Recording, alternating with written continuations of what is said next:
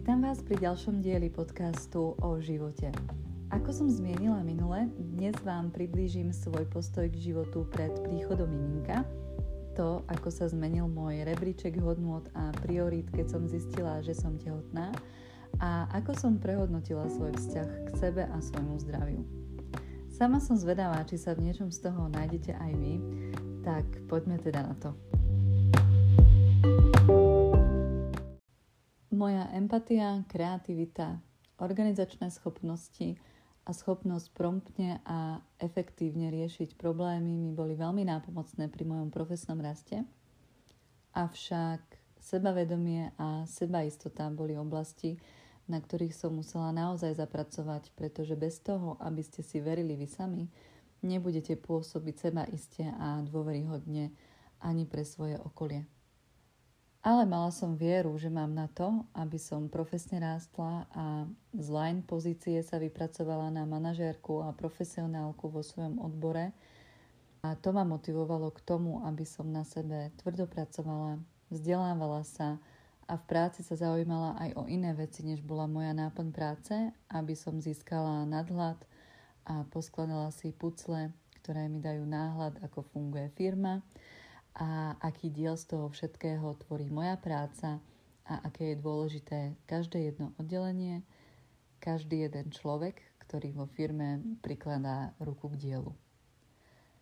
Ako som spomínala v predošlom dieli, náš školský systém a vplyv komunizmu, ktorý je v našich výchovných vzorcoch tak trochu zakorenený skrz našich rodičov či starých rodičov, nás moc neviedol k vybudovaniu si silného sebavedomia a seba dôvery vo svoje znalosti a zručnosti.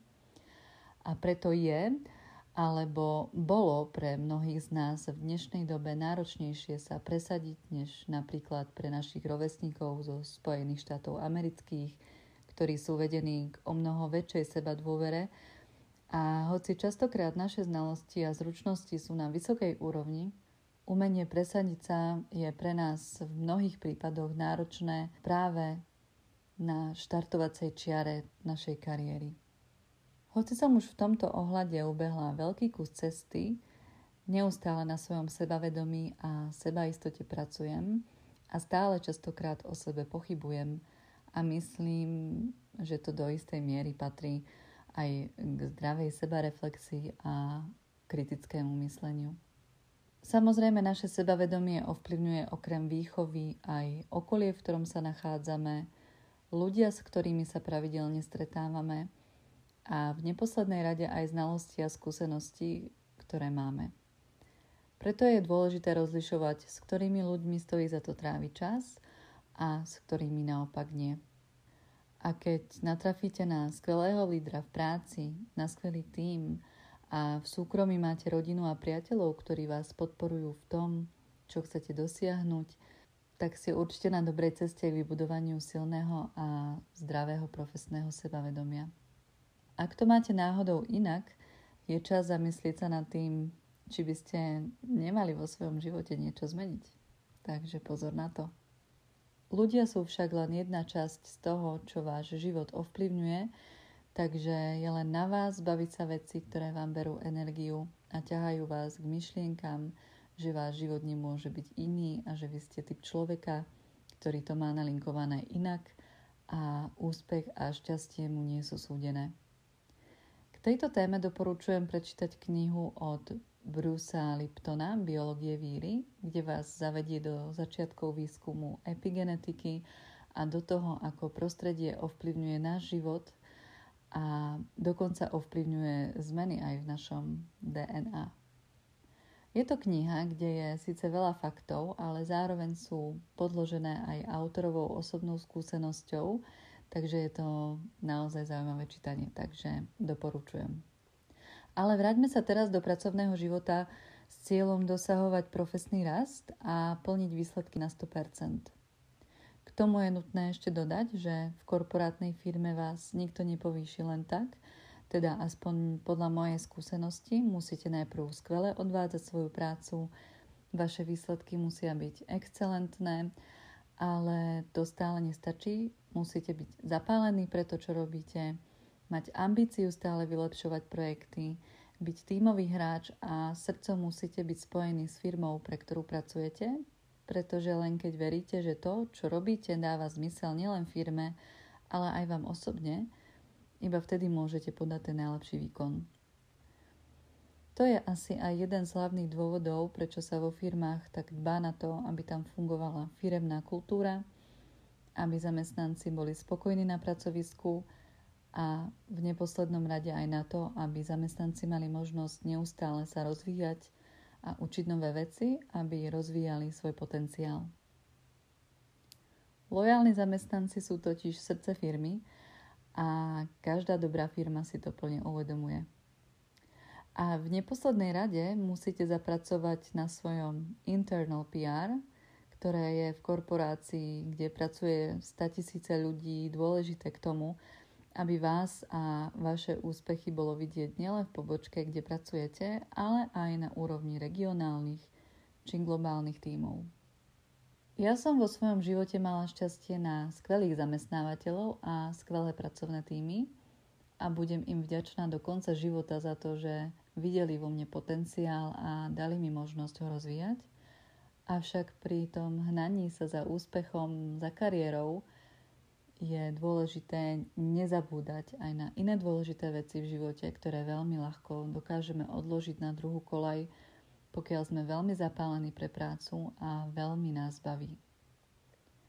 Pri tom všetkom, čo som spomenula o kariérnom raste v korporácii, je asi dosť jasné, že ak chcete byť excelentní v tom, čo robíte a chcete, aby vaša práca bola ocenená a vy ste sa posúvali stále vyššie a vyššie, Zaberie vám to väčšinu času, stojí to veľa dobrovoľných nadčasov a samozrejme patrí k tomu samoštúdium, aby ste vedomosti nezaostávali a stále mali prehľad, čo je nové na trhu, aký je trend a podobne.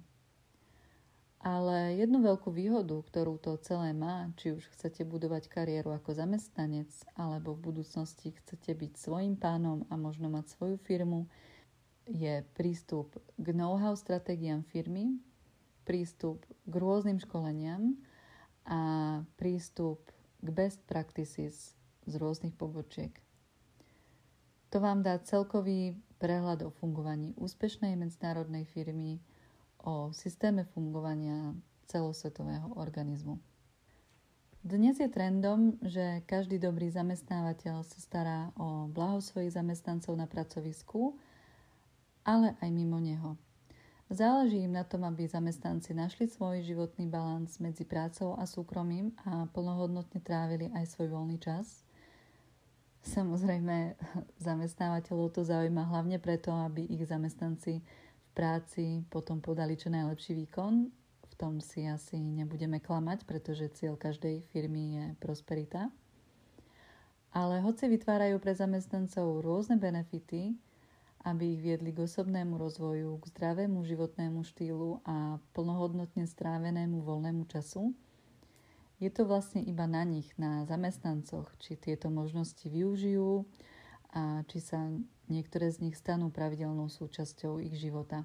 Tu zase natrafíme na sebalásku v istom slova zmysle, na životné hodnoty a priority tomto bode by som sa vrátila od všeobecného rozprávania k môjmu myšlienkovému boju.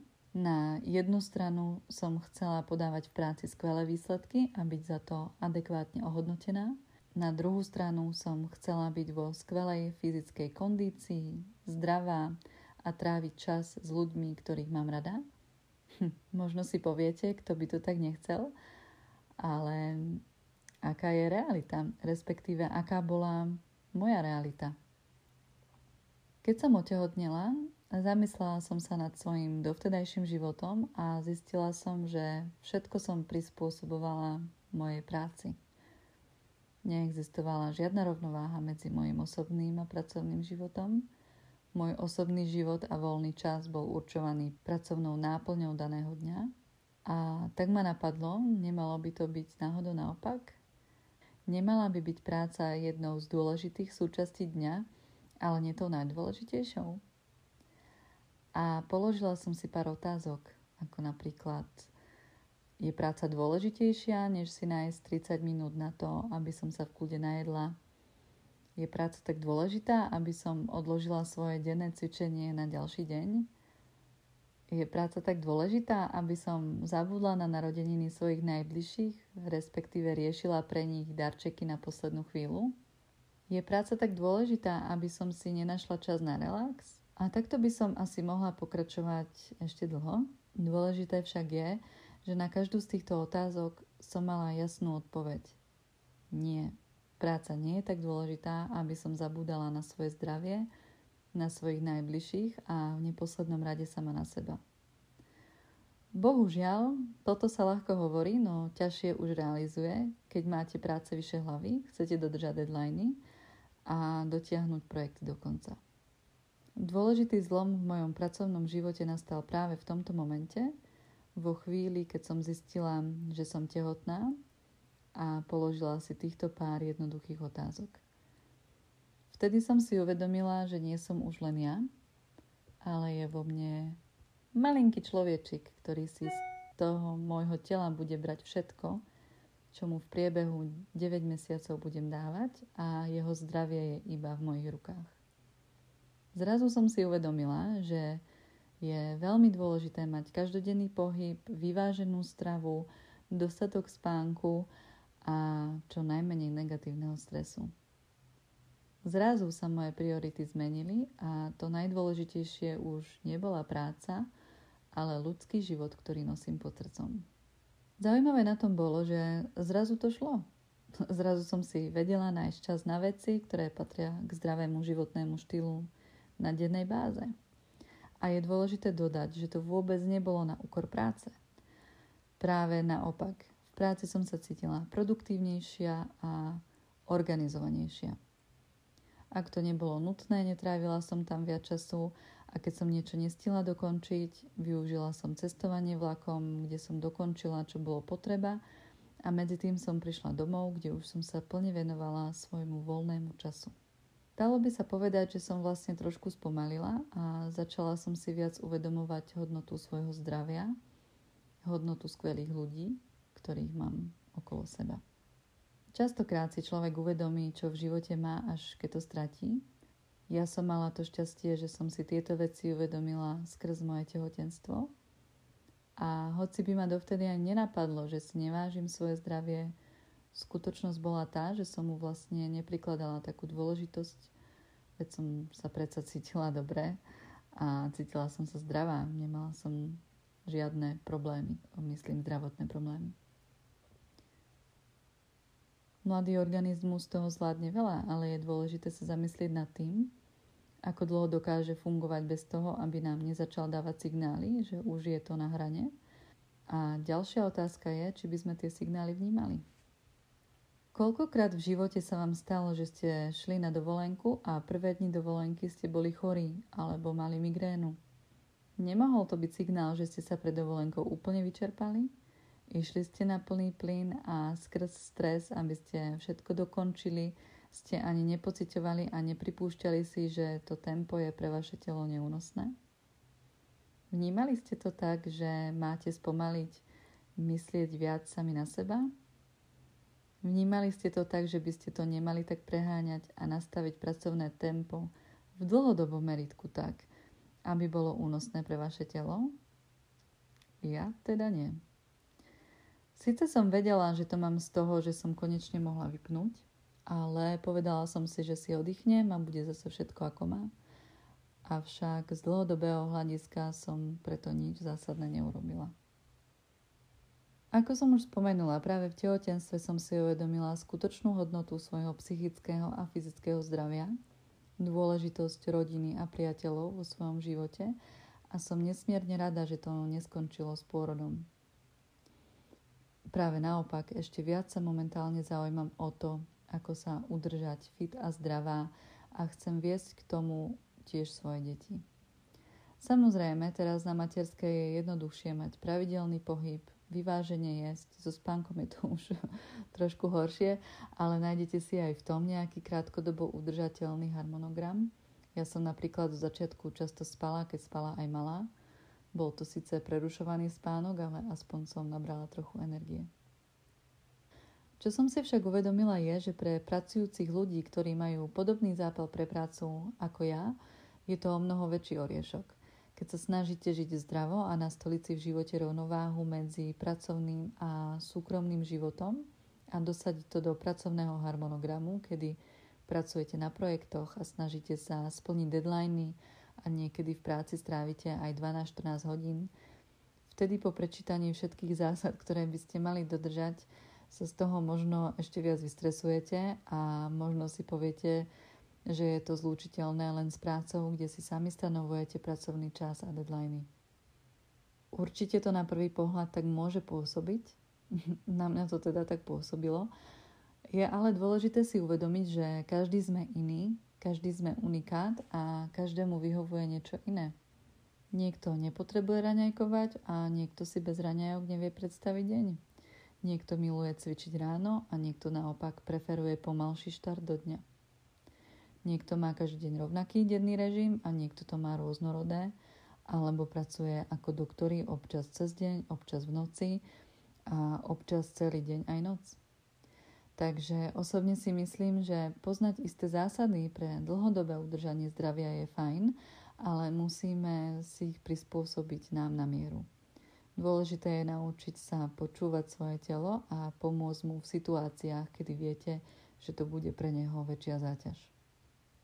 Ja som začala jednoduchými vecami, ktoré sa dali zaradiť do dňa jednoducho a bez nejakého zbytočného stresu – nie som úplne ranný typ, obzvlášť v zimnom období a ráno je pre mňa každá minúta strávená v posteli drahocená, takže ma nikto nedonúti ísť ráno behať.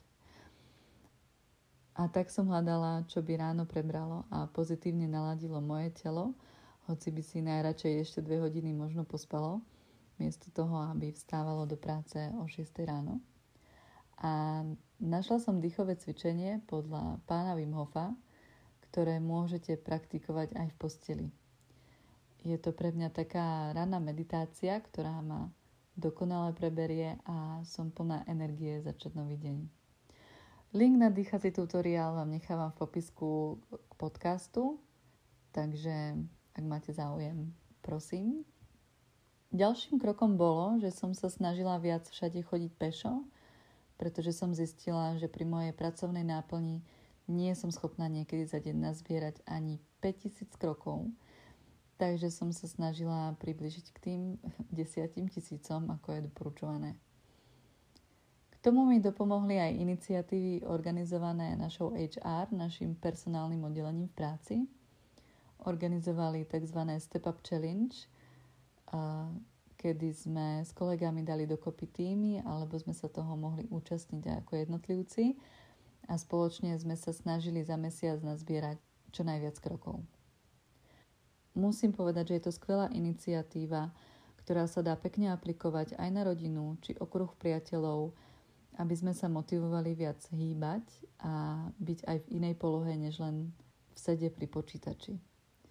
Navyše sa to dá spojiť s príjemne stráveným časom v prírode na čerstvom vzduchu a pre mňa bolo skvelé skrz túto iniciatívu zistiť, ako sa niekedy cez deň malo hýbem a zrazu som mala cieľ a motiváciu to zmeniť a brala som to ako prvý krok k tomu, aby som to vo svojom živote zmenila aj v dlhodobom meritku, nielen počas e, Step Up Challenge mesiaca. A ak ešte nie ste presvedčení, že je dôležité si robiť prestávky a aspoň raz za hodinu vstať od počítača a trošku sa ísť prejsť, aspoň tlačiarni, či si urobiť kávu, tak by vás možno mohol zaujímať výsledok štúdií, ktoré preukázali obrovskú škodlivosť nadmerného sedenia bez ohľadu na dobu strávenú v pohybe. Zistilo sa, že to spôsobuje znižovanie aktivity enzýmu, ktorý pomáha spalovať tuk, spôsobuje to znižovanie hustoty kostného tkaniva, čím sa zvyšuje riziko vzniku zlomenín. Spôsobuje to zužovanie priemeru ciev a zvyšovanie krvného tlaku, čo zvyšuje riziko vzniku srdcových ochorení. Negatívne ovplyvňuje hladinu cukru v krvi a cholesterolu, zvyšuje riziko vzniku nádorov prst a hrubého čreva a teda vlastne skracuje život. Je to hrozivé zistenie, ale ja vás tu nechcem strašiť ani nejak moc zahlcovať faktami. Každopádne, ak máte záujem dozvedieť sa o tom viac, prečítajte si článok od doktorky farmácie Margit Slimákovej. Link som vám nechala v popisku v podcaste. Aj keď chceme vo svojom živote urobiť zmeny, je potrebné si uvedomiť, že nejde všetko zmeniť zo dňa na deň, ale krok po kroku môžeme dosiahnuť veľké zmeny. Podobne to mám aj ja. Niečo sa mi už zmeniť podarilo, ale určite mám pred sebou ešte veľa práce. Ja som mala tú najväčšiu motiváciu, moje dieťa, ale je to určite možné, aj keď na vás nezávisí ďalší život, len ten váš. Je k tomu potrebná vôľa chcieť to zmeniť a samozrejme výdrž a odhodlanie a možno aj niekto, kto vás v tom podporí, kto vám občas pošepká, že teraz to preháňaš, a pomôže vám pracovný čas zorganizovať tak, aby ste tam našli aj čas pre seba. Môže to byť kľudne partner, kamarát, mentor, coach či poradca pre výživu a životný štýl. Jednoducho ktokoľvek, kto vás v začiatkoch bude držať v tom správnom smere, kým sa pre vás nestanú nové návyky samozrejmosťou, ale určite netvrdím, že by ste to nezvládli aj sami bez pomoci niekoho iného. Ale keď pritom máte parťáka, tak je to určite výhoda a možno aj väčšia zábava. Neskôr, keď som už bola doma, som sa do tejto témy viac ponorila. Začala som si študovať informácie ohľadne výživy, dokonca som si urobila aj akreditovaný kurz, ale výživa nie je všetko. A to vám povie asi každý, kto sa o túto tematiku zaujíma, pretože zdravie je veľmi komplexný pojem a v dnešnej dobe je viac ako dôležité, aby sme zaň prebrali zodpovednosť tejto téme doporučujem knižku, ktorá vyšla nedávno, knihu Umenie byť zdrav od doktora Jana Vojáčka. Aby som svoje novonadobudnuté vedomosti a svoje rutiny mohla predávať svojim deťom, je dôležité, aby sme im obaja rodičia išli príkladom a nie, že ja ako mama sa budem snažiť žiť zdravo a môj partner ako otec im bude ukazovať niečo opačné. Takže je dôležité, aby ste s partnerom pristupovali v tomto smere k tomu s rovnakou filozofiou, zhodli sa na tom, ako chcete vychovávať svoje deti, ale samozrejme nič nemôžete nikomu nútiť. A to, že vy sa snažíte žiť zdravo a máte o tom treba veľa skvelých informácií, neznamená, že tú vôľu budú mať aj vaši najbližší. Ja už teraz viem, že babičky budú chcieť rozmaznávať deti sladkosťami, ale už teraz, ešte keď moja malá nepozná, čo je cukor, sme si museli vyhradiť s najbližšou rodinou isté hranice, ktoré musia v budúcnosti rešpektovať. Napríklad, že miesto kinder vajíčka im upečú domácu buchtu z kvalitných ingrediencií a tak ďalej. Sladkostiam sa deti asi úplne počas života nevyhnú, toho som si vedomá, obzvlášť keď sa začnú stretávať s inými deťmi ale v tomto ohľade je pre mňa dôležité deti edukovať od malička, čo je pre nich dobré a čo nie a dať im ten správny príklad aspoň doma a potom v pubertálnom a dospelom veku je to už na nich a ja môžem len dúfať, že som im vštepila, čo bolo treba. U nás doma máme s manželom v tomto jasno. On je podobne ako ja zapálený pre svoju prácu, takže potrebuje lásky plnú ruku, ktorá ho upozorní, že teraz to už preháňa a snažíme sa krok za krokom urobiť zmeny aj v jeho živote, aby tu s nami bol čo najdlhšie a za pár rokov nám neskolaboval z toho pracovného nasadenia. Každá zmena však musí byť prirodzená, aby mohla byť dlhotrvajúca. Žiadny extrém nikdy nepriniesol nič dobré, možno to niektorí poznáte aj z rôznych diet, ktoré ste možno podstupovali. Hoci sa doma snažíme vyvážene jesť, mať dostatok živín, vitamínov a minerálov, Občas to nestačí a človek to pociťuje najviac pri pracovnom a stresovom zaťažení. Nie som určite veľký zástanca výživových doplnkov, ale nie som ani lahostajná k najnovším výsledkom rôznych štúdií a tak sme čo to sami na sebe otestovali. Inšpiroval nás podcast Cukrfree a rozhovor s pani doktorkou farmácie Luciou Kotlážovou o vitamíne C, a rozhovor s pani doktorkou Janou Čepovou o vitamínoch a doplnkoch stravy. Link na rozhovory nájdete tiež v popisku podcastu, ak by vás to zaujímalo. A na základe týchto rozhovorov sme sa s manželom rozhodli, že to teda otestujeme a už asi 6 mesiacov berieme lipozomálny vitamín C a lipozomálny vitamín D a K2. A pripomínam, že naša strava je vyvážená a doplnky nám nenahrádzajú prísun stravy bohatej na tieto vitamíny. Máme s tým zatiaľ veľmi pozitívne skúsenosti a hlavne vidíme výsledky s vitamínom C, kedy pozorujeme, že nepociťujeme toľko únavy a naopak máme viac energie a potvrdzuje to aj test, ktorý je súčasťou balenia. Takže to je taká ďalšia rutina, ktorú sme do našich životov pridali. Už len dodám, že momentálne je jeseň a studené a sichravé počasie vtedy ja rada siaham po bylinkách a tak trochu si momentálne ulietávam na bylinkových čajoch a zdá sa, že si to aj môj manžel už obľúbil, ktorý ešte donedávna pil čaje, len keď sa cítil, že na neho niečo lezie. Takže doporučujem v tomto čase určite čaj z čerstvých alebo sušených šípok v kombinácii s lipovým kvetom a metou. E, to je momentálne naša obľúbená kombinácia, má príjemnú chuť a blahodárne pôsobí na obrany schopnosť a dýchacie cesty. Samozrejme, naše veci, ktoré som ja implementovala do svojho života, nemusia fungovať všetkým. Každý si musíme nájsť tú vlastnú cestu, ako si urobiť ten život krajší.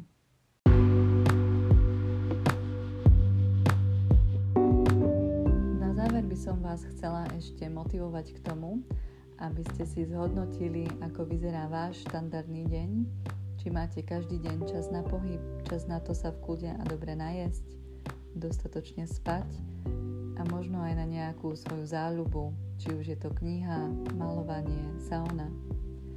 Jednoducho čokoľvek, čo máte radi a ak zistíte, že častokrát tieto veci odkladáte kvôli práci, skúste sa opýtať svojho vnútorného ja, či to naozaj tak musí byť či by ste to krok za krokom nemohli nastaviť v tom svojom živote aspoň trošku inak, pretože cesta k pracovnému úspechu nezaručuje cestu k zdravému a spokojnému životu. A týmto sa dnes s vami lúčim a ak sa vám diel páčil, tak budem rada za zdieľanie. Majte sa krásne a teším sa na vás zase o týždeň. thank you